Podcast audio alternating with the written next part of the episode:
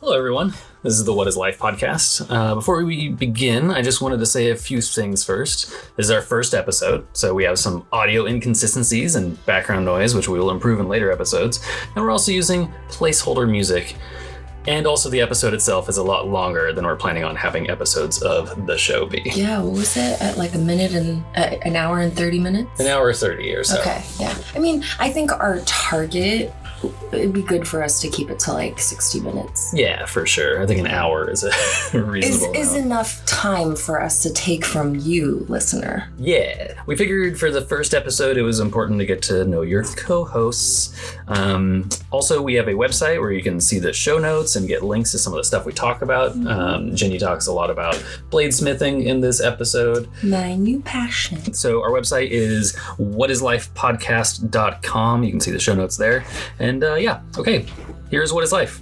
Hope you enjoy it. Don't forget to subscribe.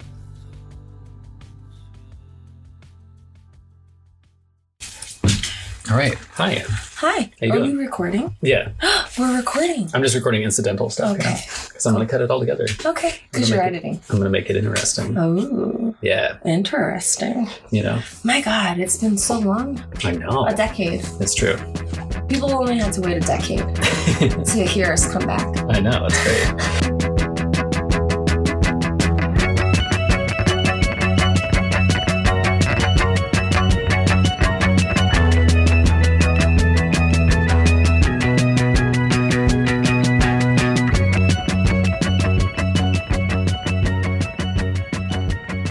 Three, two, one, go. Go. Hi, everybody. Welcome to the What is Life podcast. Hello. I am Chris Furness. I am Ginny Coe. and we are a podcast about all the things in life that make you go, "What is life?" Something we say to each other a lot. It's true, uh, and you can leave it up to interpretation. Um, and we're going to leave it up to interpretation too on this show. It'll be interesting. So, um, Yeah, I like open ended topics like that that we can just sort of explore yeah, and dive into. yeah, totally. Um, we're going to be a kind of a variety podcast. Um, we're going to have v- different guests on. Uh, we're going to talk to people just about life and family and, and all of that stuff. Their So. passions. Their passions. Yes, that's the thing. Yeah. That's the secret sauce. yeah. Um, we both really appreciate listening to podcasts and just people in general talking about things that activate them. Yeah. And talking and, and um almost like they're very enthusiastic about it and so it's it's a natural kind of authentic endorsement Right. You know, they're not trying to market something, but because they love it so much, Right. they can't help but like naturally just talk about it Yeah. and be excited about it. Yeah, and that's kind of how we are, and that's kind of the role that we play in Yeah, we're our life. Well, we're also, Okay, fine. I won't speak for you. I'm a dork. I'm a dork too, for sure. I think that's why we love each other so much. Um, But we tend to be evangelists about things that we're really into to people in our orbit. And um, yeah, so some uh, business stuff, like if you want to support the show, you want to follow the show, we have a Twitter account right now. Um, what is Lifecast? All one word. We're going to set up a Patreon and a Discord and stuff like as it starts to make sense. Um, and so, yeah, check us out uh, there to support the show. You also support the show just by listening. So Yeah. thanks. And, you know, we're kind of taking things slow because, I mean, we're parents, we have two kids. We have a menagerie of animals that we need to look after. Mhm. You'll hear about them all throughout. You might hear them. Um, yeah, you, you may. You We're may. right next to the chickens. yep, we have chickens. uh, some context about us for people that are joining us from the Weekly Geek feed, because we're going to cross post this to the Weekly Geek feed. Oh my gosh, So, the a, weekly geek. a million years ago, we had a podcast. Uh, we, like a decade ago, stopped our podcast because we were having a baby. Yeah, it was December um, 2011 was our last episode Yeah. because um, Avery was born in February in February 2012. That's right. So we'll we'll walk back a little bit. We'll we'll talk about our history a little bit. So in college, when I was in college in like 2001 to 2006, uh, I was on the radio station there and I did a uh, radio show with my friend Grant, uh, who is known as The Geek. And we did video game reviews and stuff like that. And he had a show called The Weekly Geek. Uh, and we kept up with it after graduation as a podcast because it was like 2005, 2006 ish. And podcasting was just like becoming a thing. Yeah, it was like the early early startings. Yeah, it was like right when RSS came out. Right? And I was like, oh, cool, a way to keep Google up to date Reader with things. days. Yeah, it was. Those were halcyon days. Yeah. The salad days. nice halcyon salads. Uh, and so then in around like 2008, you and I met. Seven. Seven, 2007. You and I met. September. Yes, September around this time. Yeah. Yeah. So we have been together for uh, Can you do now? a long time. 14 years. 14 years. and uh, so you joined the show. I did. Well, I was listening to all of the, um, you know, recordings going on because I was always there, like Right. in the apartment when the recordings were happening and stuff. And then um, I think I just wanted to become more involved. Yeah, and it made Yeah. sense. It it, Yeah. it didn't make a lot of sense for you to just sit there. Yeah. 'Cause, And I like, was just like, wait, I've, I have shit to say. yeah, And I disagree with what you're saying right now. yeah, totally. you want to be able to, like, you know, when you're listening to a podcast and you want to talk to the host, you want to like shout at them about stuff. Uh, you got to do that in I real life. did. That I was did. great. I did. But the the show itself was ostensibly about video games, but we would always talk about other other things. in Yeah, life, we evolved. right. um, as we started to grow and evolve as people, our interests started taking like, you know, just new forms and shapes. And so I think as we explored all those things, um, yes, it was like rooted and grounded in video games.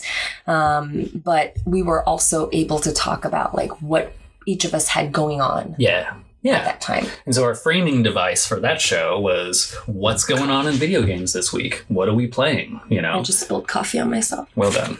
Thanks. It can't be a pilot episode of a podcast without some sort of disaster. Yeah. That's fine. No, I'm good. Great. Just a little bit. We've been initiated. Um, so then we had other people join, friends in our orbit join. We had Yes. Case and Ryan and, Roz. and Ross um, and Grant and, and his wife Amy were on. Our friend Mike, who would come on for music, Music. stuff. Sparky used to do like cooking stuff. Oh, yeah, Sparky. We had a whole blog. Yeah, Uh, we had a bunch of people who wrote for the blog. yeah. And so we were big in the, the games journalism sort of like space around that I wrote time period. One game review. You did. Yes. What was it? Um, Advance Wars. Advance Wars. Yes. That's a great one. Yes. Uh, and yeah, it was like, it was the time in game reviews when it was like you would split up the game reviews based on like graphics and sound. and like, Oh shit was basic. it was really basic. Um, but we made a lot of connections with uh, people in, you know, the industry and stuff. And we, we made the blog rounds a lot. We were on like Otaku and, and stuff like that back in the day. Our Destroy PAX parties. our PAX parties were legendary. they were fun. We were so good because we're in Seattle. So uh, every year when the Penny Arcade Expo would uh, come around, we would have our games journalism friends over, and we lived really central in Capitol Hill. Uh, Yeah. and they would come and they'd charge their devices. They'd I charge know. their phones. We, and it, stuff. it was it was like come hang out before you go to industry parties. Yeah. Right. yeah, yeah, And so we would do like a barbecue and like good food. yeah, Um, and we would we would start probably like five or six. yeah, right just so because we knew we knew the the pace of like what pax was like for journalists that were attending right. um, so we just wanted to offer like a little respite you Yeah. know an oasis in the middle of all the chaos Yeah, and we loved cooking. We still love cooking. yeah Um, so we would cook for everybody, and we would we would go into the wee hours of the night. It was awesome. yeah and we would uh, meet a bunch of really cool people. Uh, we had like one time uh, Dan Paladin, the artist from Castle Crashers, got uh, his arm scratched up by our cat sammy Sammy. yeah Uh, we didn't know that he was showing up to the party, which was great. Someone was like, "Your cat just mauled somebody," and I walk over and I'm like, "Are you Dan?" Paladin?"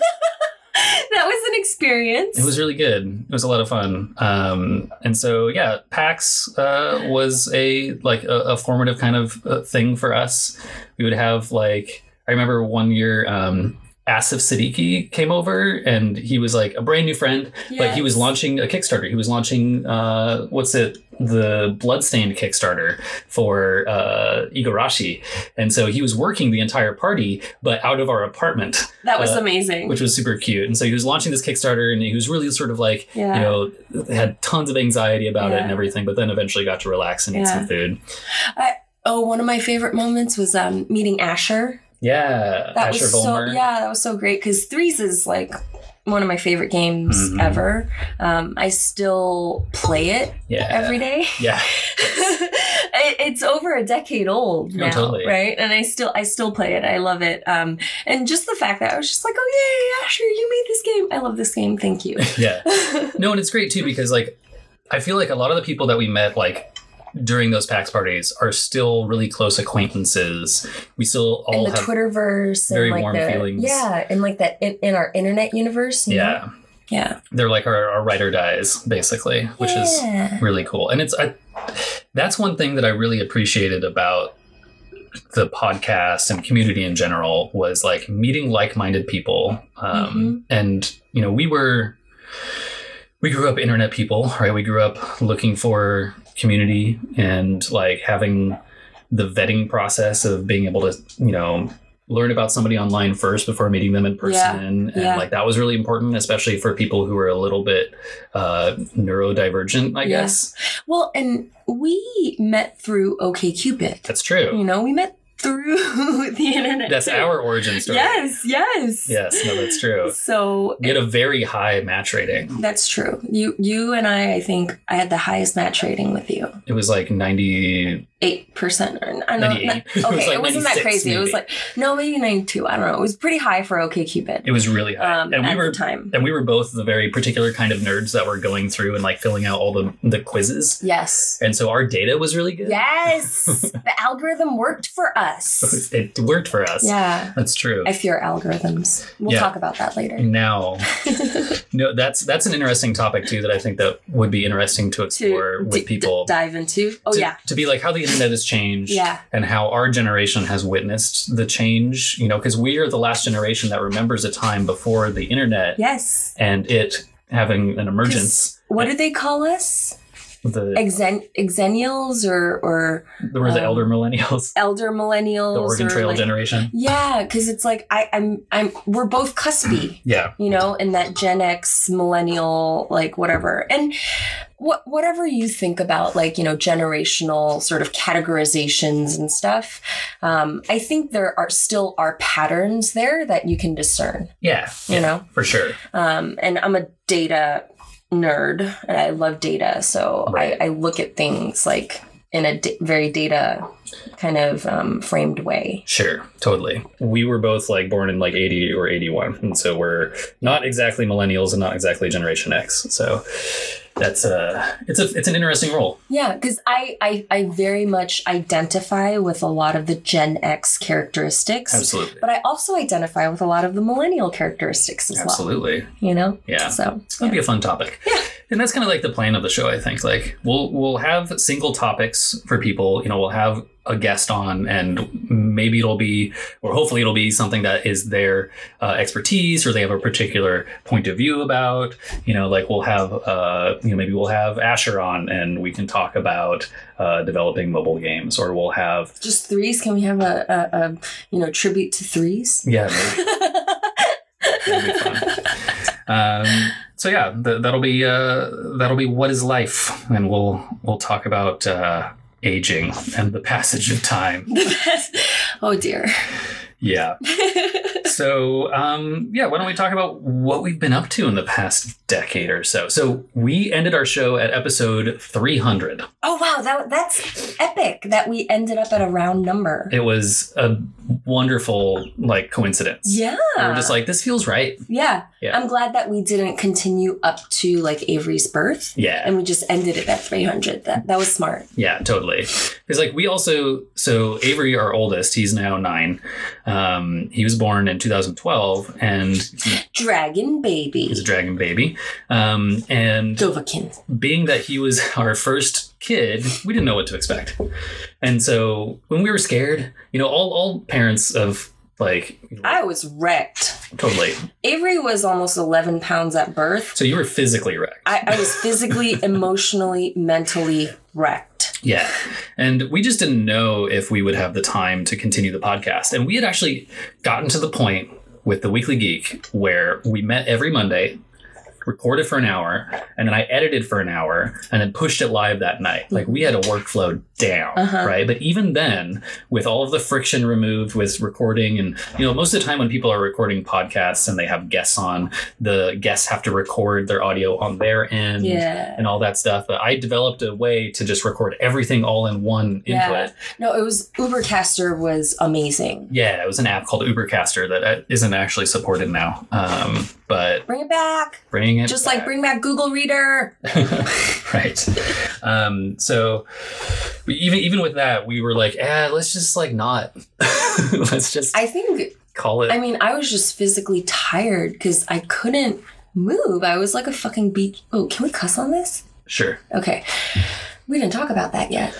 Yeah. No, we didn't. Well, we can get uh, feedback from people too. Like if they Okay. want to listen to the podcast with kids or whatever, maybe we bleep it. Yeah.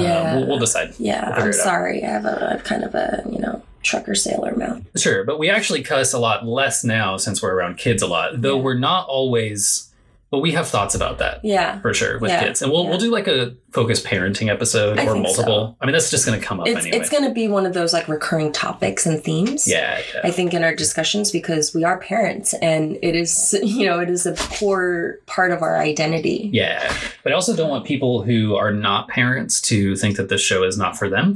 Exactly. because one role that we have also played in our lives is being the vanguard or being the inspiration for people who are maybe thinking about having kids or curious about what it's like to be a parent and not That makes us sound so pretentious. what I don't being the know. vanguard. That's just my mass no, because effect. okay, I class. have I have a reaction to the word vanguard because of Nexium. Oh. That was what Keith Rainieri was called oh in that Nexium. sex cult. Yes, he was called vanguard. Yes. Okay. And so I'm kind of like. Okay. No, that's fair. I'm I'm totally uh, willing to change based on that. Like yesterday on Twitter, somebody was like, I, I think it should be illegal for parents to call their kids littles. And I was like, you know, I actually really like that term. And then uh, someone, uh, John Brownlee, came up Yeah. and he's like, no, it's actually a BDSM term uh, for people who have subs that are like, uh, it's like age play stuff, right? And I'm like, okay, that makes sense. I still think it's a cute term. Oh. Yeah. you know, like yeah, the intersection there uh, is is, interesting. it's uh, interesting. yeah. Okay. okay. But I'm willing to grow. Okay. Uh, that's something too that I think is really I'm excited about for this podcast Yeah. is that um I had a really difficult time listening to our podcast back when we did it and just like my voice in general, right? Mhm. And so uh my Yeah, journey Oh, you you did not listen to couldn't the do it. podcast. I I, could not did. do it. I listened to the episodes when they aired. Right. Yeah. No, I couldn't review or anything. And I think it actually really affected the quality. Um, but I, I couldn't stand the sound of my own voice because I didn't love myself. Right, and so- Mm, and that journey we've been on such a journey. We've been on a huge journey there. Yeah. Um, but Self discovery, self growth. Yeah. Um, but we've kept in touch with a lot of listeners. And immediately after ending the podcast, we did a Kickstarter. Yeah. So, you did a Kickstarter. well, you helped. I that's true. You were integral to okay. like I will grooming accept, the spreadsheet. And, I will accept Yeah. that I took care of all the data right. and the fulfillment logistics. Yes. So in 2012, after uh, ending the podcast, uh, Ross and I um, worked on a book collection of the 31 Days of Zero Suit Samus, which was an art challenge that we did a few months prior. So it's actually uh, it was the 10 year anniversary of it of of the uh, challenge, like last month, I think. Um, July. July. Yes. July was when the Kickstarter um, got funded. Okay, but we did the challenge the year before. Okay, got it. Yes, Yeah. that's right. So this July, this upcoming July Yeah. next year is going to be the 10 year anniversary of that Kickstarter. Got it. Um, but what's fascinating about that is it was before Kickstarter was really big. Yeah. Right? It was before you had the Double Fine Adventure Kickstarter. It was before you had the big million dollar Kickstarters. Yeah. And so we were Oh yeah, like the the um the oatmeal guy, right? the oatmeal Didn't guy. didn't he have like a oh yeah, he had his like exploding kids. Yeah, yeah, exploding kittens. That Sure. was it. Yeah, Uh, Yeah. we don't talk about the oatmeal guy. Yeah, that's true. But when you said million dollar Kickstarter, that's what it reminded me of. Yeah, no, totally. Yeah. Um, so the uh, we worked with our friends at Fangamer, uh, our friend John and Reed, and um, they did our fulfillment Yes. and we, uh, the printing of the book and everything like that, the T-shirts. T-shirts, and they were really great in helping us get that uh, to the finish line. And what they did afterwards was they used that system for all their subsequent Kickstarters. So then they did uh, was it Second Quest with David Hellman, the artist from Braid. Oh, I did not actually realize this Yeah. was what happened. Great. So David yeah. Hellman was really inspired by. Yeah. He, he told me afterwards, and, and that's how we connected. That's awesome. Uh, he's like, you know, I really loved the 31 Days of Zero Suit Samus, Yeah. and uh, you know, Second Quest is uh, inspired by that. Yeah, So that was okay. really cool. Awesome. Um, and so that really like. Like not just, you know not to brag, but I think that that Kickstarter was Total really humble integral. brag. Total humble brag. That was really integral to how Yeah. Fangamer uh, thought about fulfillments, and they did the Double Fine Adventure Yeah. Kickstarter. That was fulfillment as well it huge. was a it was a big thing, and just like Yeah. fulfillment for Kickstarters was like Yeah. a really big business opportunity for them. So yeah, I'm super those proud. logistics, because you know, um, I remember, uh, you know, companies that I I've worked for thinking about doing those kinds of things. yeah, You know, on behalf of like companies like Kickstarter, yeah, um, where they had the service Yeah. readily available. that was one of the things that made it really difficult in the early days of Kickstarter to conceptualize doing it is like having to do all of that yourself. Yeah. right. Like I gotta ship all this stuff, and Yeah. like shipping costs, like having to include that in Yeah. the backer. Yeah, and you were lucky Tears. because I have a background in like um, you know operational logistics and stuff from like my corporate life, yeah, right? Um, and so I, I I I was able to sort of figure out like how we can set up the right process Right. to do things like effectively. yeah. Yeah. It was fun. I was very grateful for having you involved. Um, so that was uh, successfully funded. We sold like something like 700 plus books to people. Uh, we had we had that many backers, which was incredible, and really Yeah.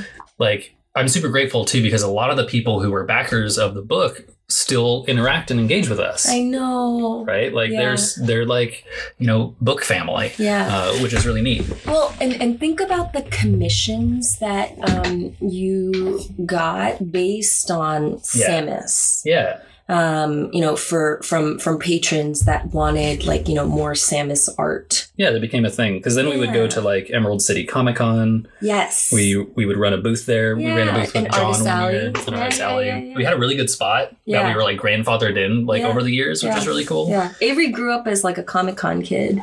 when he was like one or two, we This would have him was- like under the table. This was when he was three, because when he was one or two, I would like wear You would him wear in the him. carrier, Yeah, yeah, right? but that's this true. was like when he was three, yeah, right underneath like the our our table at our booth.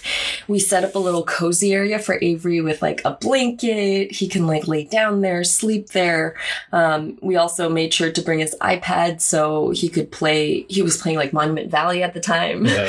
um, and watching a lot of um, I don't know shows like what what shows were around then even I don't even remember. He was watching like uh, what's it, uh, Pocoyo and Yo Gabba Gabba, Yeah, yeah, yeah. and uh, Um, and so we made sure. But then the funniest thing was, um, you know, Avery was a f- he was a fun kid. He's he still is a fun kid, and every once in a while he'd like stick his hand out and grab people's legs. yeah. It was really silly. It was really, really Oh, silly. man. So we did the Kickstarter. Um, we, you know, uh, w- went off into the sunset in a way, basically. Um, you were working at Amazon for a while. Yeah. So I mean, I spent like. 20 years in the corporate world almost. Um, I worked for Expedia for about 11 and I worked for Amazon almost 8. Right. And what were you doing? Um, a lot of it was um I mean, I know. I'm just, Yeah, yeah, I'm just yeah. asking you. Um, eventually, I ended up as, um, you know, like a technical product manager, right? And Right. so um, helping build visions around what kind of technical products were required as a part of um, supply chain operations. Right. And so um, I worked in both physical and digital supply chain. Right. So, like Amazon's physical supply chain, um, and then also Amazon's digital supply chain with Amazon Video. right. So I get really annoyed when like streaming video is not working properly because 'Cause I you know. kind of know how the back end of that works. Yeah, you're a like, little bit. Yeah. Anytime you could, you know how a sausage is made. and then yes. You, you eat a sausage and it's not very good, and you're like, come on. Yeah. You could try better. Yeah. With this sausage. Yeah. Seriously, care, care more, Yeah. improve the quality. Seriously. Um, and so yeah, that that's what I did for a while. I also um, got to work on like a secret squirrel project at Amazon. Yeah. um, involved in the early phases of like designing um, the last mile art, like Amazon's last mile delivery vehicle, which was you know an electric um, vehicle with Rivian. That was Yeah. cool. Got to go to like Rivian headquarters and stuff, Mhm. um, and just like look at some of their secret sauce operations and how things were made, how things were being It's developed. like their new electric truck. yep. That's cool. Yep. And like, you know, phase two of vehicles that they had in the works. Yeah. Which was really cool, like their their art studio, like all of the concept modeling that they were doing. Um, Didn't they make like a fully sculpted foam version Yes. of one of the yeah, electric clay, vehicles? clay and foam. That's ridiculous. Yeah, and and and they made it like life size. Yeah. Yeah. And That's so I, I have ridiculous. like pictures like next to, you know, the the model and Yeah. stuff. Yeah, it's really awesome. That's so cool. yeah so but i think what happened when i when i spent that long working in corporate life was um because i couldn't be like my authentic self Mm. i suffered a lot Yeah. and, And I, you're only just realizing this now. yeah yeah it took me it took me 20 years to realize Yeah. um and so i i left corp uh back in march this year and um, I developed this passion for um, blacksmithing and knife making. Yeah. And so, um, thankfully, I have a partner like Chris who is um, exceptionally supportive of this new journey and passion for me. So, I've got like an awesome new shop in our garage Yeah. um, that I'm really kind of like converting into my own space. Yeah. Um, So let's talk about your Yeah. bladesmithing journey then. Let's let's talk about the origins of that because I think that's really cool and I think Yeah. it's surprising whenever somebody that we talk to hears about it. yeah. They're like, "What? Wait." It- It's it's a, it's like a double take kind of situation Yeah. where it's like you do what? well, and it's and it's like one of those things where like, you know, hobbies in general, like when people talk about their hobbies, it's usually something that feels really accessible. Yeah. Right? It's like I got into cooking, or I started painting, or I got into bike riding, or whatever. But blacksmithing and bladesmithing is not something that people really consider possible. The barrier to entry is definitely higher, But it's still right? yes, But but it's become a lot more accessible lately. sure, Yeah. yeah. So And we'll talk about that and why. totally. So how did you one find out? that this was a thing and two figure out that it was a thing for you Okay, so this sounds so silly, right? But um, I remember one day it was like after we had watched like some of the blown away episodes um, for The the Glass glass, Blowing Show. blowing show. on Netflix. yeah yeah which is really Um, good if you yeah, haven't watched it so good. Yeah. Um, they have two seasons now, right? Uh, Yeah. If you can tolerate the hosts yeah and the hosts are great. judges Yeah. um, and really be there for like the glass and the artwork yeah um, if yeah then, then it's good but just just make sure you know that you gotta tolerate some Yeah. of the judges But it's really good for um, just an aside about the reality shows that Yeah. we like. It's good for being like a armchair quarterback or whatever, Yes. where the critique is really um, well done. Like Yeah. it's they, they like really bring you in. They teach you enough so that you can be kind of uh, informed a little bit Yeah. more than other Yeah. sort of reality shows, so that you then too can judge the work Yes. based on something that's a little bit more um, objective. exactly and and that's why i really loved that show and so on netflix i had another show recommended to me forged in fire Right. and so i looked at it and i was like oh that's cool it's like a knife making competition i was like crap and I I started to watch it, and then I was just like, no, no, no, hold on, hold on. Chris needs to watch this with me. I was like, he'd totally be into this. Yeah, yeah. And we have this thing about watching, um, you know, certain media where um, I get like butthurt if Chris watched it without me, or he'd get butthurt if I watched it without him, because we want to have that experience together. Yeah. Um, so I paused watching it and I told Chris, I was like, I want you to watch this show with me. And so we started watching it and we became obsessed with Yeah. Forged in Fire. So Yeah. it's a show from the History Channel. Um, the thing about Netflix though is it started off at season six Yeah. right? And so it goes from season, it gives you like season six and maybe season seven Yeah. or something like that. They're on season eight It was right kind of now. the Bake Off thing. The thing they did Yeah. with Bake Off where they, Yes. they joined a little bit later. yes, And they're like, this is a little bit more current, and then we're going to go into the new season. exactly. And I think they did a good job with that Yeah. because watching from season six got me hooked, and then I went back to watch previous episodes, and I was like. I understand why they started here. right. Um, so yeah, obsessed with the show. Can you and talk about the show, the format? Like How it Sure. is? So, you know, the format of the show is every episode, um, you know, one, there's four contestants, Mhm. right? And it's a three round competition. And at the end of every episode, one person is um, named the champion for that particular episode. So it's not like one group of people going through an entire season of challenges, Yep. the same people. It's Yep. different people every episode. Yep. And I, I love that because it's very bite size and there is continuity in the show in terms of like seeing the judges um, and and the types of knife makers that show up and and, and things like that. you Mm-hmm. And know? some return. yeah, yeah, some totally return and there's like a champion of champions episode Yeah. um, or you see how one of the contestants that wins one of the champion of champion episodes later becomes a judge Yeah. on the show. That's Ben, a fun story. right? Yeah. And then you know, there's like Doug Markaida, who's another one of the judges, and I he's just one of my favorite like TV personalities. Yeah. Yeah. Um, just because you know, sweet angel, sweet baby angel, Doug is what I like to call him. It's great. Um, and he is probably the most deadly person on that show He could because. shank anybody. Oh my god! And you know he like dual wields, and it's it's awesome. He he's awesome. Yeah. Um, but so the four contestants, they go through three rounds, right? So the first round is that is when they're forging the blade. Right. And Of they the get knife. instructions first. Yep. It's always like you have to make uh, a Bowie knife with Yeah. this kind of handle, this kind of metal, these dimensions. You have to get the parameters down. Yes, parameters become a really important aspect of the show because those are those become the requirements. Yeah.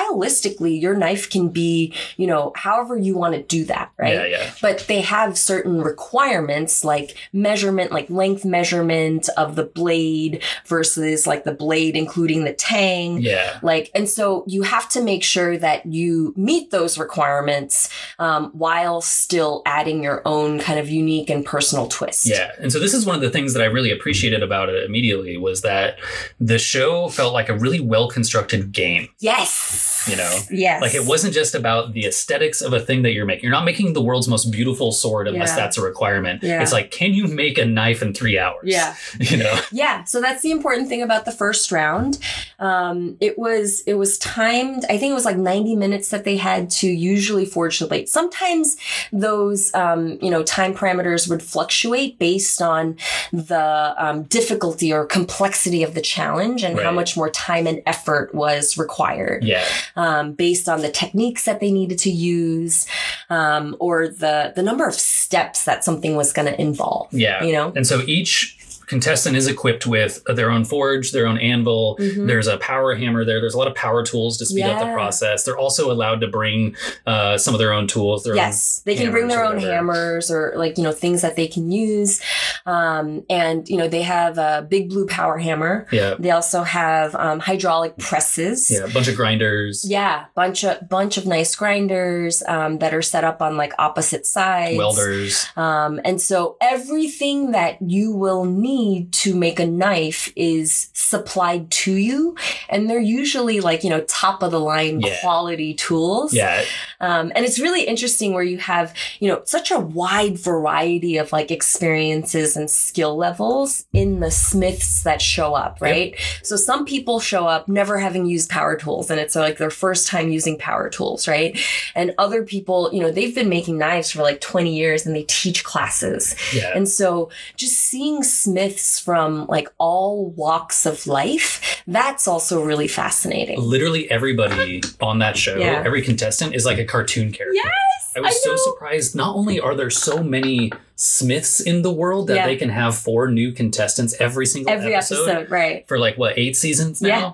Like that blew my mind. Yeah. But then every single one of them, you're just like, this is fascinating. I want to know everything about you. Yes. Even though like they're mostly men. Yeah. And they're mostly kind of like maybe right leaning, kind of like their politics or might not be super great. libertarian, con- possibly conservative. Yeah. Okay, everyone's- I'm making a lot of assumptions. totally we're making assumptions Yes. but we're also very judgy people um, but also that's something that might turn people off right it Yeah. might look like a show not for you if Yeah. you see a bunch of people with like american flag hats on Yeah. or something I I sometimes had a hard time Yeah. where things were kind of cringy with Right. the show. right Um, for example, I think it was like season five. They did this like you know kung fu episode oh where um, Ugh. I I almost just threw shit at our TV because I was so upset. yeah Um, and then so in season eight, when they did sort of like a um, you know homage to Korean um, you know blacksmithing, right I was petrified because I was like, how are they going to bastardize my people? right Um, but you know what? I was actually really pleasantly surprised that um, it was respectfully done. I didn't feel like there was um, a ton of appropriation or anything like that. yeah Um, they actually brought back a Korean American um, smith yeah and knife maker um, as a part of the show and um, i think one of the challenges was like replicating one of the knives that he had made or something like that so it's awesome i feel like forge and fire as a show has also grown yeah for um, sure. uh, with the times i mean not not always but some of the things Yeah. they're they're doing better So the first round is forging the blade, yep and then they, after the ninety minutes, Mhm. uh, they present their blade to the judges Mm-hmm. in whatever form it is. Sometimes it's a hunk of slag, sometimes it's barely a billet Yeah. Okay. And, sometimes people are just like, th- th- it's almost a, a complete knife, yes it's amazing which is hilarious. And so the judges will come and they'll evaluate it. And they do a really good job at pointing out the things that they still need to work on, Mhm. the things that are uh, really well done. yeah And the, and the experts there are, Yeah. are they have really good expertise. Yes, and and I love some of the things that they they call out. You know, like, oh, he's gonna have um, a tougher time.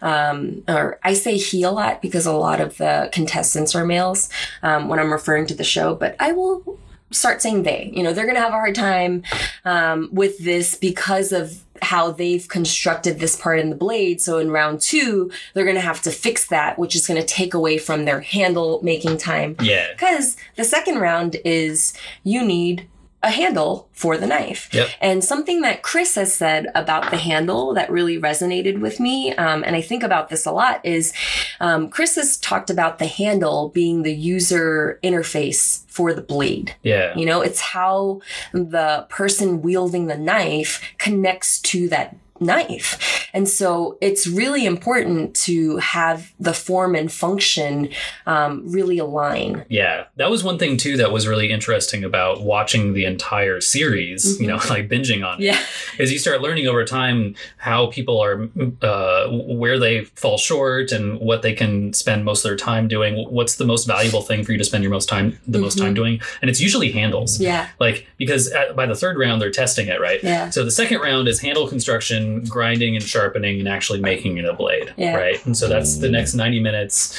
they go over to the the pantry where Yeah. they can pick their their wood or bone or whatever it is that they're going to put Oh, they for have like scales this for the handle amazing pantry of like handle materials of like beautiful wood, some stabilized, some not, like micarta, yeah. um, you know, which is more synthetic, um, usually made out of like linen or paper and and you know epoxy resin. yeah Um, and so it's just like any knife maker's dream to like look at that pantry and be like, and and some people are just paralyzed because they've they've so many options yeah. and choices that they Yeah. can make. choice paralysis. uh, Um, yes. So then they, well, for the first round they eliminate somebody, right? Because it is an elimination challenge. Yes. So there are three people that go into the second round To get to make the handle. to get to make the handle, and then there's the judging round. yeah. So then the judges go through a series of tests, and they're very brutal tests on purpose. Yeah, there's um there's usually like, you know, different categories of them, right? So there's the strength test. That's the Right. mo- more brutal one, right? And then To see there's if it uh, is quenched properly, hardened properly. exactly. And then um uh, or, you know, is the blade geometry um right for being able to withstand, you know, that or or did they make sure if it's like a type of blade where they're using like, you know, high carbon steel and a mild steel, like you Yeah. know is the blade edge with the right kind of steel It- so many different like possibilities tons of variables. Yeah. And there's like uh, usually a sharpness challenge Yep. after that because the blade is maybe a little bit dull. yeah And one thing 'Cause about they do the strength first right, and then they'll do like a sharpness test right, so they have like a cascading series of tests that test the durability over time. yeah And the quality of a- a really good blade is like how does it retain an edge? yeah Does it hold up to like stress? yeah You know, like uh, and You've got Jay Nielsen, right, like the berserker. right. I'm doing air quotes as the berserker, he right? kind of seems grumpy all the time, maybe a little like nervous. Like he has this kind of weird nervous energy, which is kind of daring over time. But fuck, he he just goes like bonkers with the knife, Yeah. like you know, just like slamming it down on like ram horns and or like and, stabbing an aluminum panel. or yeah something. like it's it's it's, really good. cool um and then And then once one person gets eliminated. yes And then the final two people, Mhm. they have a final challenge, and so they get to go home to, Mm-hmm. their home forge, forges. and they usually do a sword. yeah So, uh, or, or something bigger Yeah. that takes like five days or whatever, depending on what the challenge uh, parameters are. And for me, this was one of the best parts of the show because you get to see people's home forges. yes They film at their home forges. You get to see what their setup is like. yes and so sometimes cool. there's like you you know you can see some people have like big full like studios and some people like uh Colin. in that one episode Yes. he had like nothing Kabil Flissa. That Yeah. was the name of the sword that he had made. Yeah. And this is, it's like a season five episode. I yeah think it's like uh, season five, episode two, episode five. I don't know, whatever. Yeah. I watch this episode all the time because Yeah. I think it's hilarious. it's so funny Um, and he literally has like tiny ass coal forge that he cobbled together himself.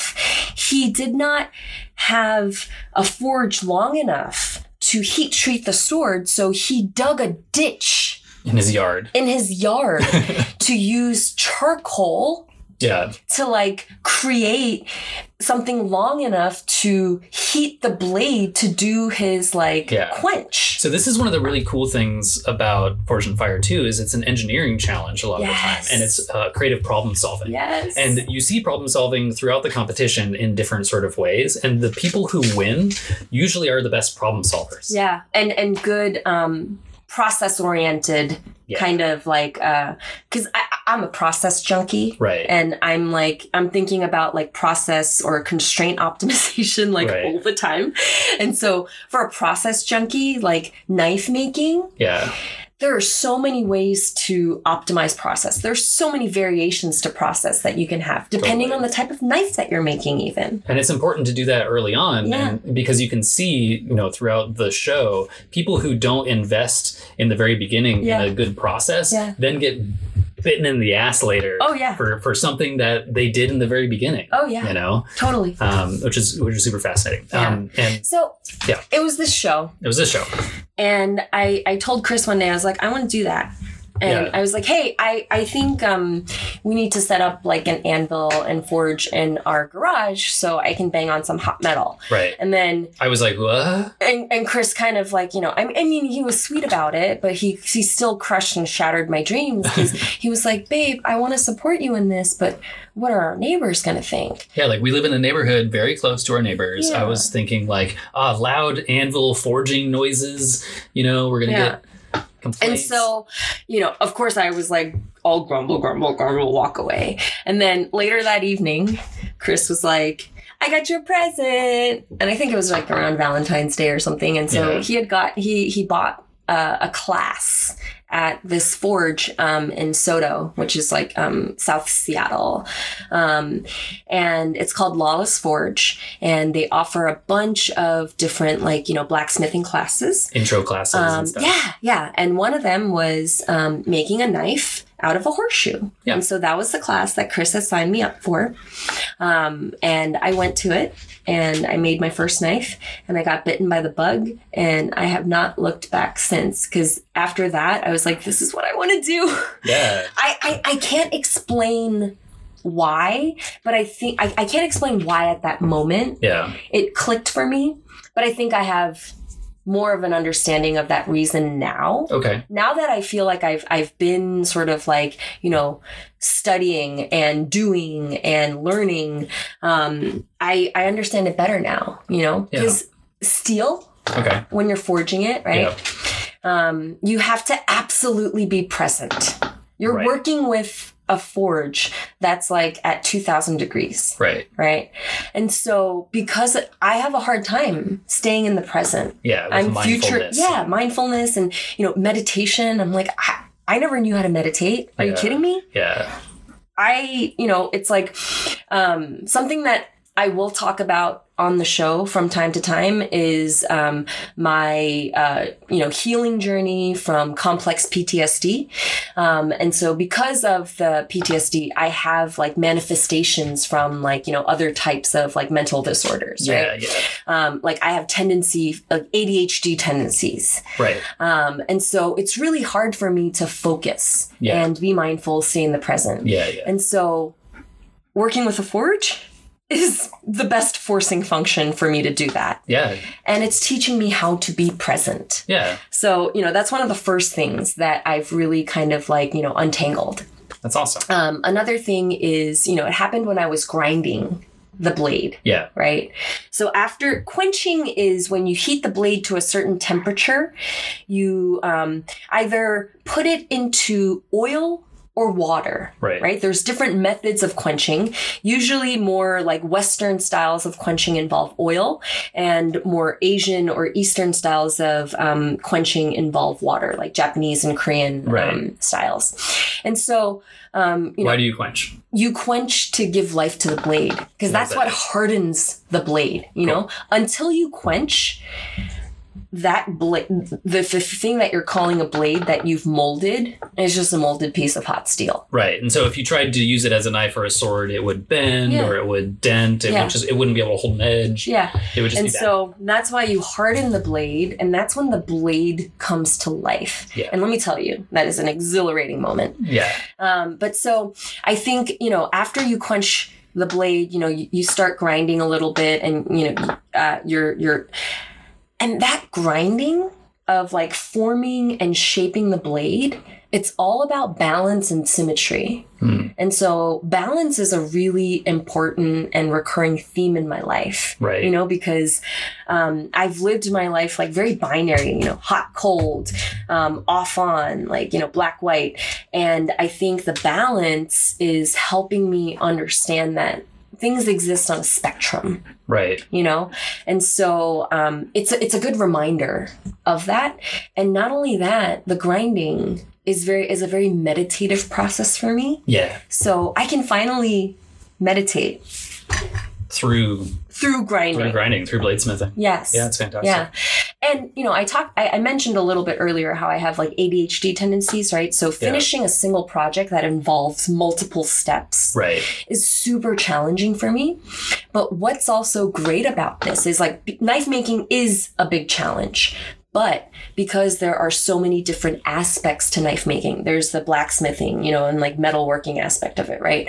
There's the woodworking aspect, you know, from the handle or whatever kind of handle material that you're using.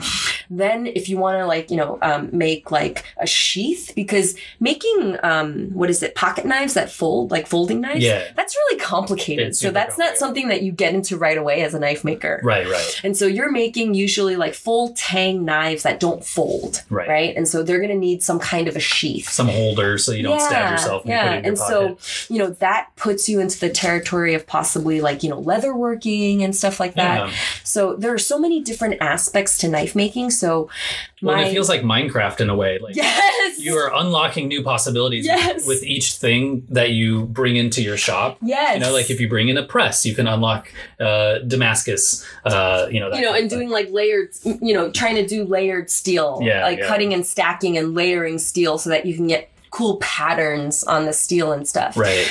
Um, but yeah, no, all and, and and throughout all of that, it affords me the opportunity to like jump around Yeah. and let that ADHD part of my brain still get its fill, Right. but then I can still challenge myself to finish a whole knife Yeah.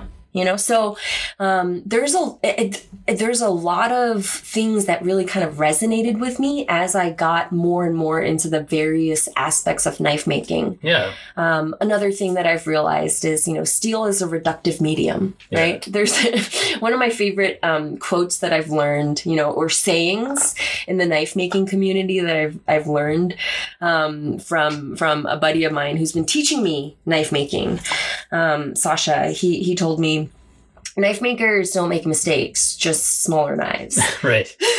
You can't necessarily always add steel back Yes. after grinding it. Yes. It's kind of gone. I mean, you can you can weld stuff back and sure, it- Sure. anything is possible. But Right. I just I love that saying because it just it also shows you like you know how stubborn makers can be too. Yeah. um, but Yeah, like yeah. the resilience of makers, um, but also the growing aspect of that. Yeah. Um, and so, yeah, I, like learning, thinking about steel as a reductive medium and also thinking about life as a reductive medium. I'm Ooh. gonna, I'm gonna wax philosophical now. Wow. You know? um, It's true. We're all constantly reducing our lifespan every moment of every day. We're all slowly dying.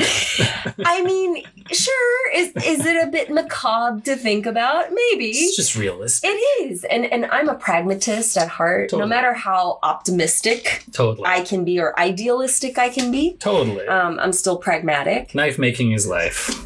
Yeah, for me it is because I love knives. Mhm. Like I really, really love knives. Yeah, I do too. Like it it's funny because like so we're both really into cooking. Yeah. and so we appreciate a good quality kitchen knife. Um, but like for me personally, I've always been into pocket knives. I've always carried a pocket knife with me.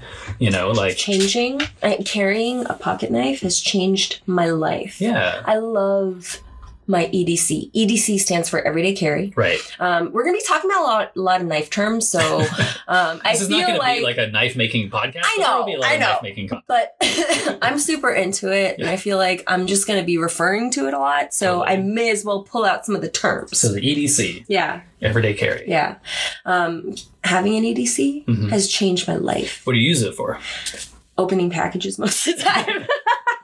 During the pandemic, uh, there's been a lot of online shopping happening. you know, Instagram algorithm has my number. It's like, yeah, a lot of uh, Instagram purchases. Yeah. Um, no, but like also just um just even like um cutting stuff down, you know, like Yeah. it, there's, Or a th- gar- stuff in the garden. No, there's always an opportunity to use Yeah. it. There's always like a string loose somewhere. Like I was just, you know, cutting like Spencer, our our youngest, he his pants, he had like some ripped jeans that are stylistically ripped on the on the knees, and he had some uh, threads that Yeah. were kind of loose this morning. yeah. So I Oh, those those rips are from where? Because they were Avery's jeans. no, totally, but they're stylish now. Yeah. I just it was meant to be. That way. Uh, and so you know, I just was able to take out my pocket knife and just like uh, you know Get rid of some of the get rid threads, of some like of the threads, loose so he threads, yeah. wouldn't pick at it, Yeah. you know, during the day Yeah. and that kind of thing. So Yeah.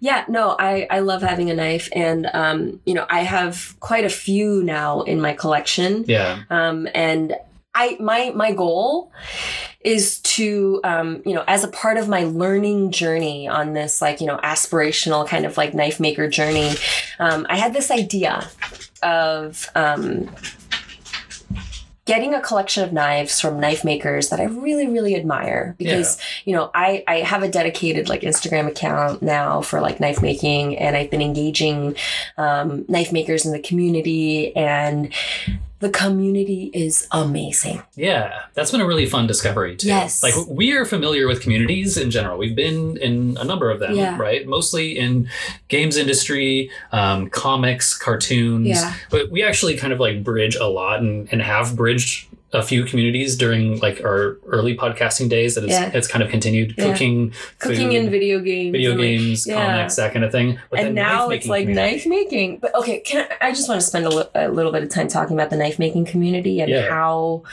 gracious and um, welcoming, encouraging, and supportive everyone has been. I don't think I've come across like anyone who's been an asshole yet, Yeah. which is. I mean, and, and, and Well, you also haven't reached out to anybody who might potentially be. that's true. That's true. Because I'm a good, like, one thing that I'm really, really good at is assessing um, character yeah. and um, I am very selective in terms of who I do engage. So that is absolutely fair. Yeah. Yeah.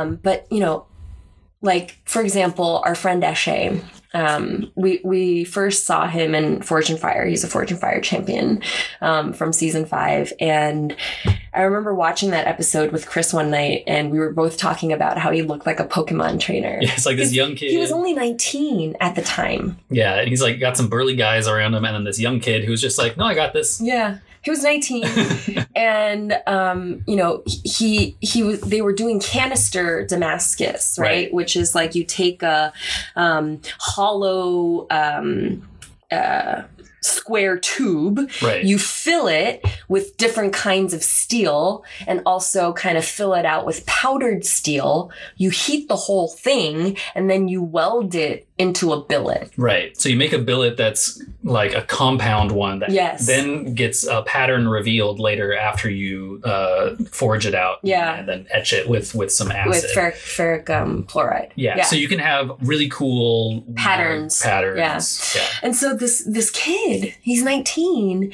and he wins this episode and I was just like so inspired, Yeah. you know, by his resilience. Yeah. Um because one of the first blade that he had made at home like broke or something and he had to reforge another blade. And this was Yeah. a really complicated knife. It was like the Sengezi or something and It had like a was- bend in the middle, and it like was it- you had to like split it off. They do a and- lot of very fascinating African swords that Yes. you might not be familiar with Yes. that are just like, "Well, I've never Yeah. seen that before. or like um stuff from like India Yeah. like or or Malaysia, you know, but like yeah, back a lot of like South Pacific. thousands of years ago. Yeah, yeah. Yeah. Um, and so I, I was like, I'm going to find him on Instagram. Yeah. And so I did. And then I followed him. And Yeah. Chris started following him too. And I was just like, oh my God, he's so cute. Um, and then, you know what, a day or two later, like he followed me back. Yeah. And I was just like, what? I, I don't know why I was so surprised. It- I don't know. It was just a thing. Sure. Um, But th- this is like the thing. Like he's famous to you. yes. Right, He's, you're like- he's a celebrity in, in my own little universe, you know? Yeah, yeah, And I was like, me? Little me? yeah, Um, but we've become friends, yeah. you know? And so Chris and I are like close to now Eshe and his partner. Yeah. And we've become this little community. Yeah. Well, and it's fun too to like follow blade makers on Instagram, right? For one thing, because they do a lot of sharing of their process, and we, being people who are really into process, we like watching process. I learn so much Yeah. just from watching Instagram stories of knife makers. Yeah, and a lot of them, like I Yeah. think Ashay's only on Instagram, and that's Mhm. where he like sells his stuff. Yeah. Right. Yeah. Um. We own like two of his knives. Yeah. Very proudly. Totally. Um, They're awesome. and and so, you know, he's he's one um, Paul, my hammer guy. You have a hammer guy. I have a hammer guy. You have a guy who makes you custom hammers. Yes. So Eshe is the Mhm. one that introduced me to Paul, Right. my hammer guy. And, um, you know, I reached out to him for a hammer, and he has been so kind to me at first. I was like a little suspicious, and I was Right. like, why is he so nice? But he's like an older guy too, Yeah. right? Like Yeah. he's He's probably like, I don't know, in his 50s sure, or something. older than us. That's not like old. yeah. When I say older, I mean older than us. Yes. um, and and so, but he's been a blacksmith for 41 years, right? It's incredible. And and for him, it's all about community. yeah. And so he saw me someone new to this community who is embarking on her journey. Um, and he just wanted to help me out. How cool is that? Yeah. And so, you know, I got my first rounding hammer from him. Um, I named it Mew Mew. um, uh, and I reached out to him again because I was like, okay, Paul, it's time for me to have a ball peen hammer too now. Yeah. And I also inquired about getting Avery, our older son, um, his own rounding hammer. So I was Yeah. like, do you do like, you know, smaller versions of rounding hammers? I know I was, I, the one that I have, a two pounder, is pretty small Yeah, um, because most people probably have like three pounders. sure. but it's Um, like picking a bowling ball at the bowling Yes, alley. yes, that's right? exactly what it is. You don't want something too heavy because Yes. it's gonna you're gonna get fatigued. Yeah, because when when you're shaping steel, think about it as molding clay. You just can't use your freaking hands because it's too hot, and so Yeah. you have to use tools to move it around like clay. Right. And so when he learned that this rounding hammer was going to be for Avery, he gave it to us, no charge, Yeah. Like as a gift. gift. It was very thoughtful. Yeah. And Very so I reached out to him again, you know, and I was like, hey, Paul, I need a cross peen hammer now. Yeah. Well, now you're a loyal customer for life. Exactly. You know, and I remember I, I was like, hey, I'm going to do a social media post and, and just like really thank you for this. And I remember him saying, he's like, thank you. He's like, I hope that gets me sales. Like, that's going to get me a lot of sales, you know? Yeah. And so again, it's all about that community, right? Well, and also like I feel like one thing I really appreciate about you and I appreciate about us as a, a family unit Hmm. is that we are very open with our emotions and we uh, relish the opportunity to express gratitude to people Yeah. and to show love Yeah. and to openly tell our friends that we love them Yeah. and to like really um, be authentic Yeah. and um, i think like people like paul Yeah. like you're right like it was a little strange at first Yeah. for somebody to be so gracious But I'm And sure so- that people feel that way about meeting me. no totally like we'll like we'll have people over for dinner and stuff like that and they'll feel bad that you know they're like what can we bring Yeah. we're like nothing just yourself Yeah. we want to feed you Yeah. like we, we want to like you know do this we And- love hosting yeah you know and and fostering It's not a- engagement it's it's not a, a tit for tat. It's not a transactional thing. You know, no it's, no it's like relationship equity Yeah, for sure. we'll talk about that more later too what i mean by relationship equity You know what's really great? I think like one thing that I have noticed being a part of different communities throughout my life and being involved in constructing communities in Yeah. my own like profession and Yeah. stuff like as a user experience designer it's something that is really close to my my work output is like how do you build strong communities how do Yes. you build pro social environments for people yes that are inclusive, but also not that like really sort of like stereotypical, um, you know, performative diversity and inclusion. Mhm. Uh, that's whatever. more transactional than anything yeah. So how do you remove barriers? How do you prove the value of being inclusive, right? Yeah. And not have gatekeepers. And I Yeah. think that the knife making community has shown that they are they value that inclusiveness and they love the new blood basically Yes. and they want the thing that you can contribute uniquely to be added to the community and make it richer and, because of and your more presence. robust yes and and that like it has been amazing i've been fangirling like left and right Yeah. because you know you start talking to some of the heavyweights in the you know like celebrities in my mind in the freaking industry and i i respond like you know to their cool stories and stuff and then they respond back it's amazing it is and my theory i have a theory on this yeah the closer you get to creators uh-huh. the more authentic people are because the of closer you get to figures. creation yeah yeah instead of producing right right? And refining work Yeah. because there are producers and there are creators. right And I feel like most of my life I have spent as a producer, sure right? Because I don't actually, I've never actually built things. You know, I, I wasn't like a coder, you know, Yeah. I wasn't a software developer. So I didn't code. right I just had the ideas on here's what we can build, here's how we can bring Yeah. it all together. But now I'm getting to actually create my Yeah. own output. you're in a way more connected to your output, more Yes. connected to how the output is going to be used by another human, Yes. right? Because in the corporate world, it was very abstract. You're like exactly. you're you're coming up with processes and stuff, and yeah, it directly impacts the people that are engaging with those processes, but you weren't always connected to the customer No. or the end point, No, right? But yeah. with something like uh, you know, this is a direct connection. I'm making a knife for your purpose Yes. that you requested, and then here is your knife. Yes. Use it.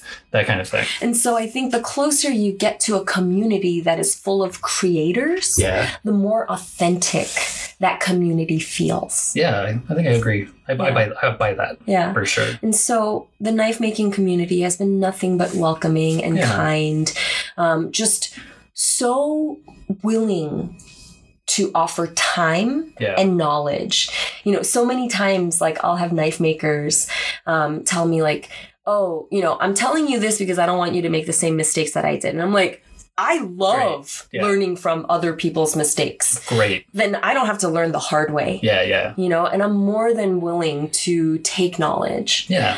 Um, you know, I was just watching an instructional video the other day by one of, um, I I think he's one of the best teachers in the knife making industry. His name's Nick Rossi. And I purchased a chef's knife, like, you know, full tang chef's knife um, instructional video from him. And I, I watched it and he talks about every step in the process and his intention behind the choice in that process Right. which for me was like oh my i was just like like stuck on every word like absorbing it like a sponge Yeah. um, and just learning someone else's tried and true process and then trying to figure out like okay what are the steps that i can adopt in my own personal process Right. because how you learn something is you know you first start by mimicking and replicating what's out there Yep. so that's the phase of learning that i'm in right now Yep. and through that journey i hope i can get to like okay what can i create for myself Yeah. Yeah. And then the third step is Yeah. teaching and then Exactly. passing that on. Right. exactly Yeah. and so um, my idea is i want to do a pokedex of knives Mm. right and so the collection Poke decks. Yes. Poking no. with the- Uh, we love bad puns too, by the way. Um, so I am, you know, colle- we have a collection of knives from knife makers that we admire, right? Right. And so my goal is to replicate knives like one knife from every knife maker that I, i'm really inspired by and through that replication process learn more about it and then, um, you know, the earlier knives I make, I'm gonna gift it to some special friends, you know, and and get some feedback, Right. you know, so that I can improve the quality Right. of my output. because you're not at this point ready to like open up an Etsy shop. Pfft, and, I don't like, want to sell open things. up an Etsy shop, actually. Yeah. Yeah. That's interesting. So, like, what is your? I mean, you talked a little bit about it being a journey. Like, what is Yeah. your goal then? For me, um, my goal is to be able to create and express my myself through knives. Yeah. Um, I it's okay. So let me start off by saying um, I do feel guilt um, of like certain privileges that we have Sure. where I am afforded the opportunity. I spent a lot of time working for corporations. Um, so I've nearly killed myself doing that, but Right. now I have I, I have afforded myself this opportunity to not have to bring in an income. Yeah, and you were you were also giving yourself away, Yeah. and now you have a chance to do something for yourself. Yes. And so it's a very different kind of journey for me.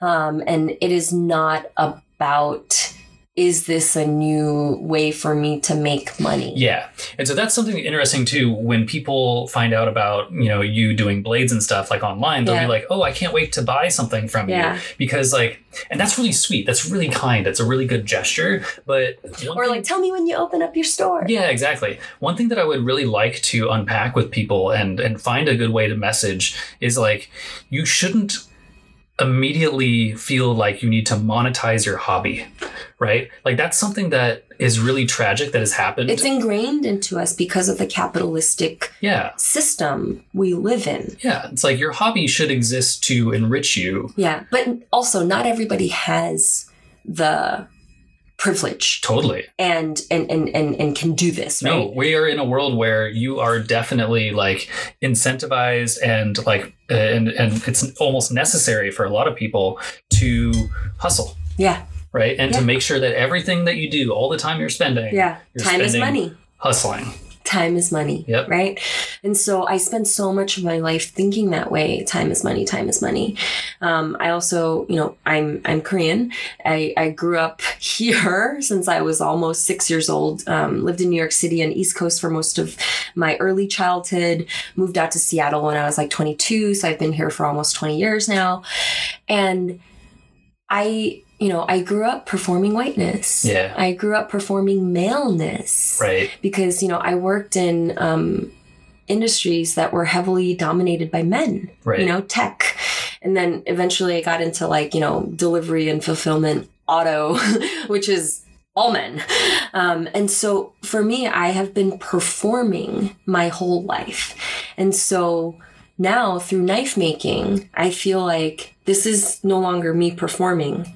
You know, this is me making choices that I want to make and doing something that I feel very passionate about and connecting to a community um, that I feel has been so inclusive, yeah. you know, because diversity shows up. That's what you are handed, right? Hmm. But inclusion is how you retain people in that community, or Right. else people will leave. Right, right. It's not enough like for uh, you know little girls to learn STEM jobs and then get thrown to the lions uh, when they finally go into the workforce. You know, it's like you need to be supportive of Yeah. these people that you want to include in and uh, make How more do they diverse. need to be supported? Right, you know and and it's like building personas in product management or Right. like you know user experience development right? right, where you're thinking about the personas of people that are going to be like you know using um, the variety of products that you're developing right. Yeah, that's one one thing that we're probably going to touch on a lot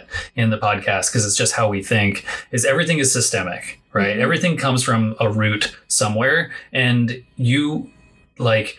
I, I personally don't believe there's a lot of free will in life. Mhm. uh, because we all exist in systems together, Mhm. right? And these systems were not built by us, we just live in them, we have to exist in them right? And so you can do whatever you want as an individual, but unless you are actively working to address the systems that you live in, you're not going to really enact any systemic change. Yep. Right. So it's like you could work for Amazon, for example, and be like, I'm a good person. I'm a, I'm a, i'm going to change things from the belly of the beast right, exactly. But it'll never work. no because i got chewed up and spit out Right. And so like you, you you can also know that and Yeah. appreciate it and understand it and Yeah. still work in the belly of the beast Yeah. and know that you're not i gonna couldn't go away. anymore Right. because i have feelings i have big feelings about amazon as an entity Totally. you know and it's good and bad Right. right? I'm not all like anti Amazon Sure. because I do believe there are certain good things that are happening, Sure. but I have big feelings about it. No, totally. Yeah. Um, so, uh, for people who want to follow you on your knife making journey, since you're not going to open up an Etsy shop or whatever, uh, what how, where can they find you? So, um, my brilliant nine year old helped me come up with this name. Okay, Um, I, you know, I've been listening to a lot of Blackpink. Blackpink, the Yeah. K-pop band, Yes. Oh, God, I love them so much. they're very good. They're so good. And so, you know, I, I've been listening to a lot of Blackpink. Um, if you have seen photos of me, I have pink hair, Mhm. like bright neon pink hair. It's natural. Yeah. Just grew up that way. yeah. Um, you know, and I have real lashes. No, I have like, you know, pink highlights in my lashes. I have a bright pink, like phone case. So pink is everything. Yeah. Um, you know, not that like pale girly pink though. Sure.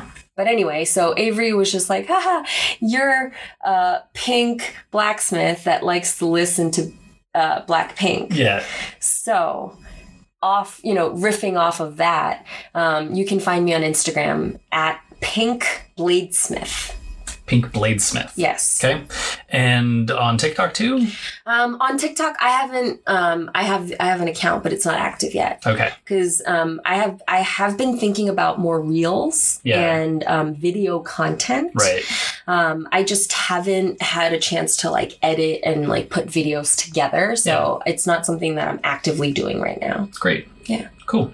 And you post a lot of really great process stuff and Just- videos from your shop and I, you know, I'm, I'm really trying to turn the shop into my space. yeah, yeah. Um, and so, you know, I, just the other day I got these like pink twinkle lights Yeah. and then I'm like hanging up everywhere. No, I love it too because like it's this like feminine energy that um, the knife making community doesn't have a lot of, and I feel like like I was I was suggesting uh, for like a, a forge or like a company idea that you do uh, knives for her, you know. Because I was talking about how, you know, I want to make um, knives specifically for women. I will not sell them to anyone else but women. Right. Right. And the purpose of Women the- are non-binary people. oh, that's okay. True. Yes. How do you? Just I won't sell to men. okay. Yeah, I will Male not. identifying. Male, I won't sell to um, people that identify as men. Okay. Be- and, and the reason for this is Men are trash. sure that, that's that's sort of you know the, the, the umbrella statement Sure. um, but men as a collective um, i love men as individuals Yeah. i'm married to a man my life partner is a man sure. um, even if i am queer you know my my partner my life partner is a man Yeah. Yeah. um, but I, with all the stuff that's going on, um, you know, I think there are like eight states now. Uh, We're up to eight states where you know um, abortion is becoming criminalized, Sure. um, and or in the process of. You know, Texas was the first to go. Florida's talking about it, and there are other states that are following. Yeah. Um, and I hate that feeling of helplessness. Yeah. And so I want to do something about it, but I can't change the system, Right. right? I'm only one person. Right. But what I'm gonna do is arm every single fucking non male person in my community with a goddamn knife Yeah. and be like, come at us, bro. um, That's a little antagonistic, but uh, the, it makes but sense. it's, it's, it's sort of a symbol. yeah. You know, it's a principle that I want to stand behind. Yeah. Um, and it's kind of like that, like, you know, don't fuck with us. Yeah. Like, we are armed and we can also penetrate Right. with knives. with knives. yeah. Yeah. Like, Um, and you know something else too that I was thinking about is um, untapped market for a Mm, knife yeah. making community, right? People who are practicing like pagans and Wiccans, Mm. right, have altars right. and altar daggers. That's a thing. It's a thing, and I want to make like really ornate and beautiful altar daggers. Yeah. because Um, Chris has this new hobby of buying parcels of gems from foreclosed estates on government auctions. anyway, long long story there, but that's how I ended up with like, you know, loose gemstones and stuff. And so I want to like inset them into like dagger hilts and handles and stuff like that. Yeah. Um, so yeah. Altar daggers pretty is cool. another idea. It's pretty good. Yeah. No, I got really into government auctions a few months ago. Um, guess we could transition into what I've been up to. Yes. Um, so government auctions are great. No, so I was like, I was looking for land, right? Because, like, so with the apocalypse happening all around us, I'm like, hey, what's our retirement plan, right? We're gonna go, we're gonna like yeet ourselves out of civilization and and dream about buying uh, a farm on an island somewhere and all of our friends Right. coming living with us. So as part of that fantasy, I was like, okay, I know that uh, there are government auctions for, for land and stuff, and so I subscribed to this like Land Watch um, mailing list. And uh, I also really like as a person who has been a web designer and a UX designer and has just been part of the internet and construction of the internet for a while. I love charming, terrible newsletters and websites. Right? No, I love. no, it's quaint. It's very quaint. It's super quaint. It's very especially if something that's vintage. just like been around for a long time, you know, and it's still Wait, got wait. Is, is this what's vintage for the websites? vintage internet. yes. Yeah, no, totally. um, and so, like, y- you see the markers of it, you know, like lots of exclamation points and different colors of headline text. And anyway, so Landwatch is really cool, but also Hmm. um, as part of the government auction stuff, they have just things from government auctions. So you would have like estate sta- sales and stuff, right? They do that online. And the website is sufficiently bad enough that I was like, I think I could have a chance. You know, like I think I could uh, I could I could get in and like snipe auctions for cool stuff. Um, and it's it's usually like somebody has passed away and it's their collection of kind of tacky basketball memorabilia, uh, you know, or like um, old lady jewelry or but every once in a while. every once in a while there's like here's a really cool sapphire sapphire ring or a bunch of loose rubies or like A Dali print. yeah, like the you know, like there are only really four artists that anybody knows. It's Dali, uh, it's uh, Monet, Mm-hmm. and Picasso, Mhm. and Van Gogh. Renmore? Oh, okay. So like those are the top. Four. You ask anybody, Yeah. like normal people, That's true. Renmore is like, you know, a little bit- That's a little bit. Yeah. yeah. That and like Dolly. You Yeah. know, Dolly's close, but um, yeah. So Dolly like prints are, are and like sculptures and stuff are really prevalent on there too. And so I was able to pick up some like parcels of gems and rings, and we've got like two Dolly prints, and it was like maybe like 50, pair- 100 bucks. I have a I have a pair of amethyst earrings for like 40 bucks. It was amazing. Um 2.3 carat topaz Yeah. ring was $61. This is amazing. I was just So- like, this is so fun. Yeah, so I have I have I have this like really beautiful topaz, like blue topaz Yeah, that I can like inset into a dagger. yeah. I'm so excited. I still haven't bought any lamb, but uh, the gemstones are cool. So, um, yeah. So, what has uh, Chris been up to? So, I've been after the Kickstarter. Uh, I also was working at Amazon for a little while, um, and then went to go work at PopCap. Uh, for EA, and so I worked on Bejeweled Blitz and uh, Plants vs Zombies Heroes for a little while. Um, got really into you know making games. Um, that's that's my passion. Uh, left that and went back to Amazon for Twitch. Twitch Worked at Prime was Twitch Prime. fun. It was a good job. Yeah. Uh, had a s- very short stint uh, at Amazon Game Studios working on their downloader, uh, and then went freelance. So I've been doing freelance even before the pandemic. Yeah. Um, I was working from home on some small projects. I did Yeah. like um, some stuff for Astroneer for System Era. Uh, some friends from PopCap work there. I built the the store uh, for them, and um, just was like a stay at home dad for a while, Yeah. which was really which was really pleasant. Um, it also allowed me more time to work on art stuff. So I started making zines Mm-hmm. pretty regularly. You have um seriously upped the number of days Sure. that you do your comics Yeah, well, I've been doing them every day this year. this year. Yeah.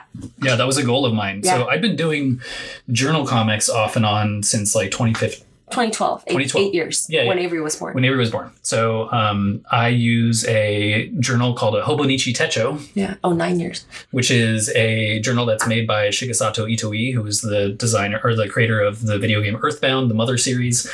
Um, and he has this company called Hobonichi, which is just like a life planning kind of like uh, a very quaint Japanese uh, company. It's like a Japanese style of scrapbooking yeah, almost. no, you know? totally. and and, That's exactly and right. really kind of keeping track of you, the passage of your time. Yeah. Um, which is It's a uh, really good exercise in mindfulness. It's a wonderful mindfulness Yeah. Mm. exercise. I love it. Uh, I really appreciate its role in my life. Um, and so I will do, you know, a daily comic about things that happen during the day. All of my journal comics are real unless I uh, give a disclaimer that they didn't this actually did not happen. this happened one or two times where I just Yeah. kind of had an interesting thought, an interesting interaction, and wanted Yeah. to like do it in comic format. Um, but I've been doing that a lot. I've been doing uh, a lot of zines about um, you know cooking and recipes. You know, like I said, we do a lot of cooking, Raising chickens. raising chickens, um, and uh, I've been working with uh, a press here in Seattle called Paper Press Punch, and they do a zine of the month club where you do a one-page folded zine uh, on their uh, risograph printers. And uh, risograph is this really fun technique that's sort of like photocopying but with different colors and stuff. And uh, the print club is really cool because it has you know 15 to 20 people they submit their own zines about whatever and then you get everybody's zines back as well as a big stack of your own It's so neat. it's really really fun And this month, yeah Avery also participated. that's right that was really fun Yeah. uh, and anybody can if you're not in seattle you can look them up and you can still participate Yep. um, it's really really neat but what i do with all my extra zines is i cut them and fold them and i give them away to people and i put them in little free libraries around our neighborhood Yeah. because we have those everywhere Yeah. And we are going to make our own little free library that's right specific for zines. Yes, it'll be a zine specific little free library. Mhm. I made a zine about making zines, and so we're going to put that in the zine. li- It's very meta.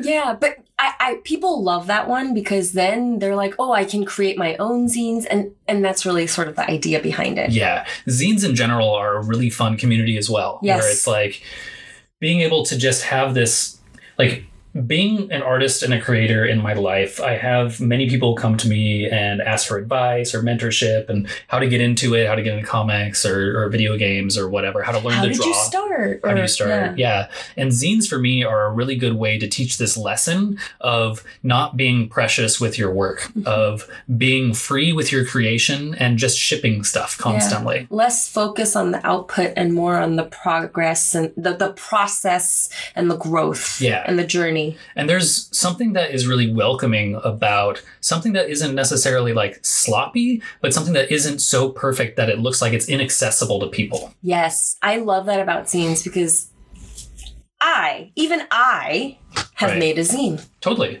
And people are always like, oh, I can't draw. I'm bad at art. That's me. you know but like nobody is bad at art everybody can draw because art and drawing and creativity is not something that is innately bestowed upon you when you are born Mm-hmm. like i do not believe that talent actually exists in the way that people uh, I think it does. Yeah. i think talent is a mix of enthusiasm and effort Yeah. and time and resources and like it It's just takes about- work I think it's and I think I think you kind of hit that on the head. It's a balance of like willingness and capability, yes right? And how willing are you to continue growing your capability? right and it's yes and that is very key too it's like not just putting in the time Yeah. it's like this uh this motto that i have stuck in my head you know everybody says practice makes perfect Mhm. right and a lot of people are like well i put in a lot of time Mhm. learning to draw and i'm still as terrible as i was three years ago or whatever Mm-hmm. it's not practice that makes perfect Mhm. it's perfect practice that makes perfect Mhm. you have to be intentional with your practice you have to have the willingness to look at how you can grow There and the put in the effort intent and the intent behind it. Yeah. Yes. yeah. So that means being very introspective. That means being critical about yourself, being self aware. Self awareness is a big thing, I think. Yeah. And if you can, if you do not have the ability to objectively look at your work, Yeah. You're And- not gonna grow. yeah, and Yeah. and and you can't take criticism, not criticism, but like critical feedback, Yes.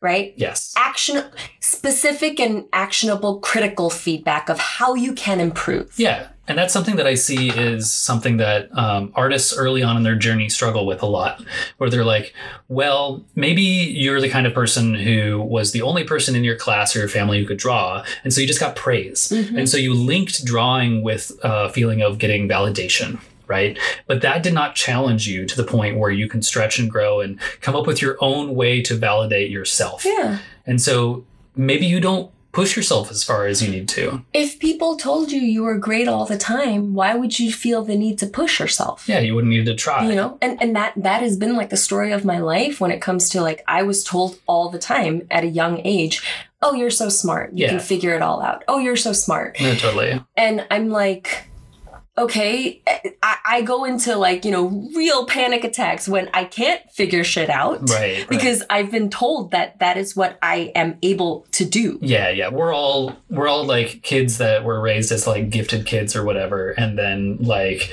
sort of left to our own devices to figure out how how to deal with that. how to yeah actually like challenge Yeah. ourselves and and work within it. But so zines have been really fun and fulfilling. The journal comic has been fun and fulfilling.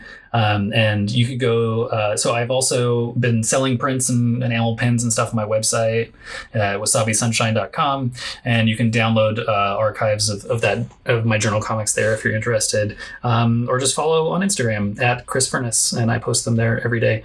Uh, but I've been doing that and uh, just launched a game. Just finished this project called Nova Island, uh, which is really cool. It's a it's a very interesting, innovative um, new mobile game out there. Uh, it's it's fully released. You can find it on iOS or Android.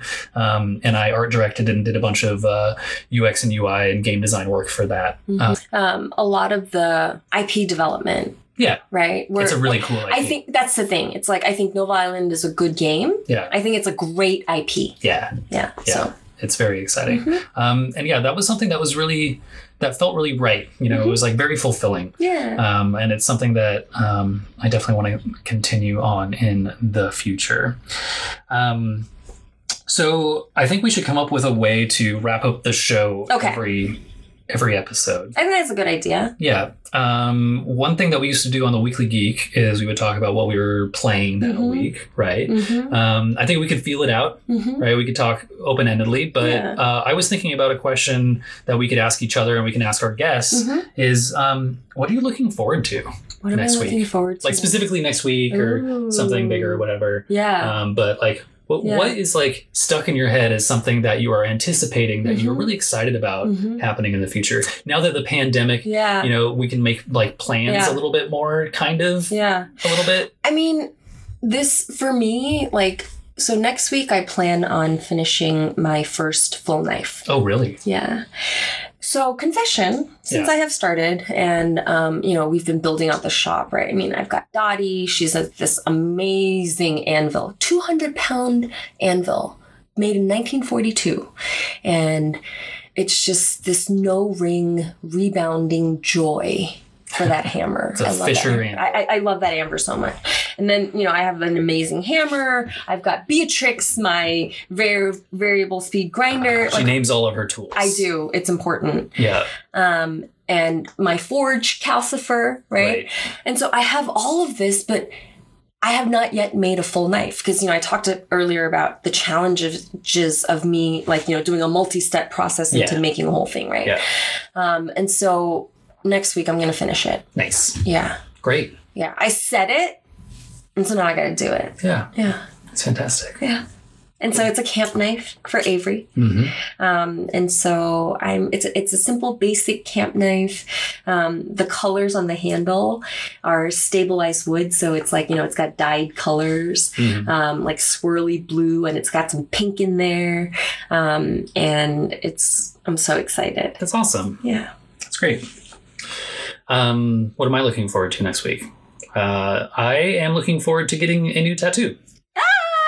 So I reached out to uh, an artist here in West Seattle about doing a David Bowie portrait uh, last month because he had. Uh, I, I was interested in getting my first new tattoo since the pandemic. You know, It was even before. I don't. When was the last time you got tattooed? Oh, it was uh, at least three or so years Yeah. ago. It was the um, Breath of the Wild tattoo Yeah. on my hand, W- right when Bre- Breath of the Wild was released. Yeah. So that was 2017. Um, and so, yeah, three or four years. Um, so I was looking for local artists because we live in West Seattle, which is kind of like blocked off from the world right now because the bridge is down. I call it urban island life. It is. Uh, and so I'm like, I want to find somebody local. And uh, this guy did a really great David Bowie tattoo for somebody. And I'm like, a Bowie tattoo. Perfect. Love it. David Yeah. Bowie's very important to me in my life. And I was like, what era of Bowie should I do? And I got a Jareth the Goblin King from Labyrinth. Oh, tattoo. so good. It's beautiful. He's an amazing artist. His name is Daniel Sass. he Um, did such a good job. I am also planning on getting a tattoo from him. Yeah, yeah. So he was talking to me about they were opening up a new shop nearby, um, and we were talking about branding and stuff like that. And so um, I'm doing their website in exchange for tattoos.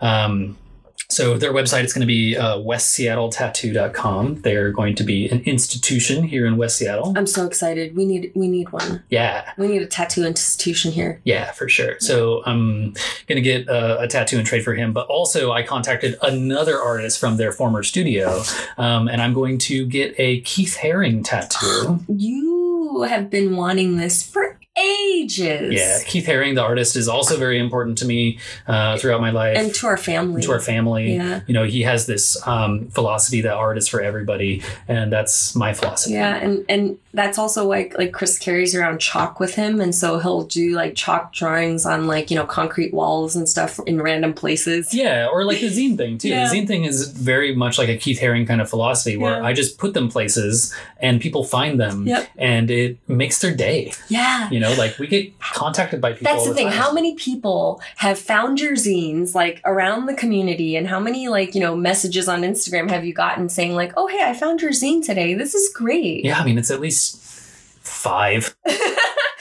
you know, like it's That's a a lot. bit because think about like the um, think about the actual friction points, right? Yeah, and how yeah. many people would do that. So the Totally. number of people that have found it Yeah, is definitely more. yeah. So I want to uh, work with this artist to do a custom like sleeve, like my whole arm with Keith Haring Ugh, I'm stuff. kind of envious. Yeah, it's gonna I be a want lot of fun. that. That's a great idea. Yeah, that's what I'm looking forward to. Nice. so yeah, uh, the, we'll we'll wrap up the podcast. Um, we're hoping we're not hoping we are going to do this every week, Yes. and we're going to have rotating guests. We don't know what we're going to have Yes. next week, but we have a bunch of people who are interested. Um, and We're also planning mm, a reunion episode. ah, yes, good looking out. So we have contacted the former Weekly Geek co-hosts, And- Ross, Mhm. Ryan, and Case. right?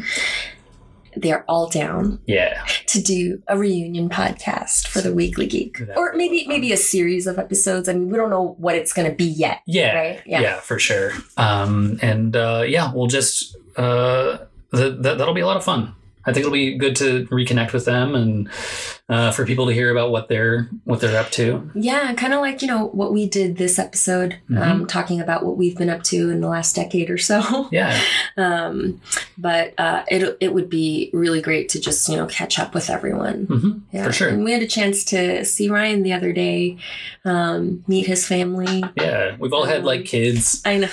and like I know. I think ross has a kid Yeah, Ross has stepkids. Yeah, yeah, yeah. For Yeah, that's amazing. Um, so if you want to keep in touch with the show, uh, you know, stay tuned to this feed, share it with your friends. Definitely like leave us a review. Those are always helpful, even if it's just stars. Yeah, we like feedback because um, I believe feedback is a gift, Yes. right? And it takes time for someone to put it all together and give you feedback, right? Right.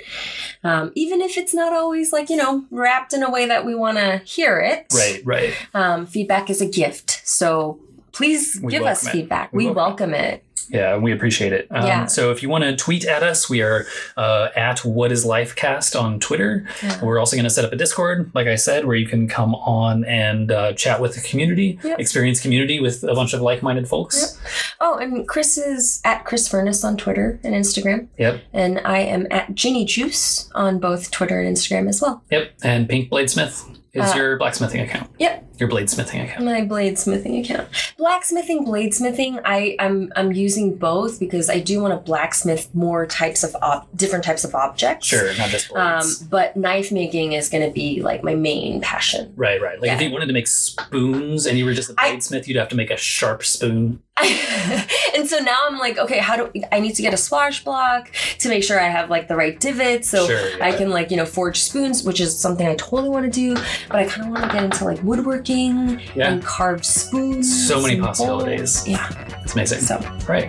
Well, thanks for joining us. We This was appreciate you. fun. I talk a lot, so this is great. this is a good outlet Yeah. for sure. And uh, we'll see you next time. Thanks a lot, everybody. Bye.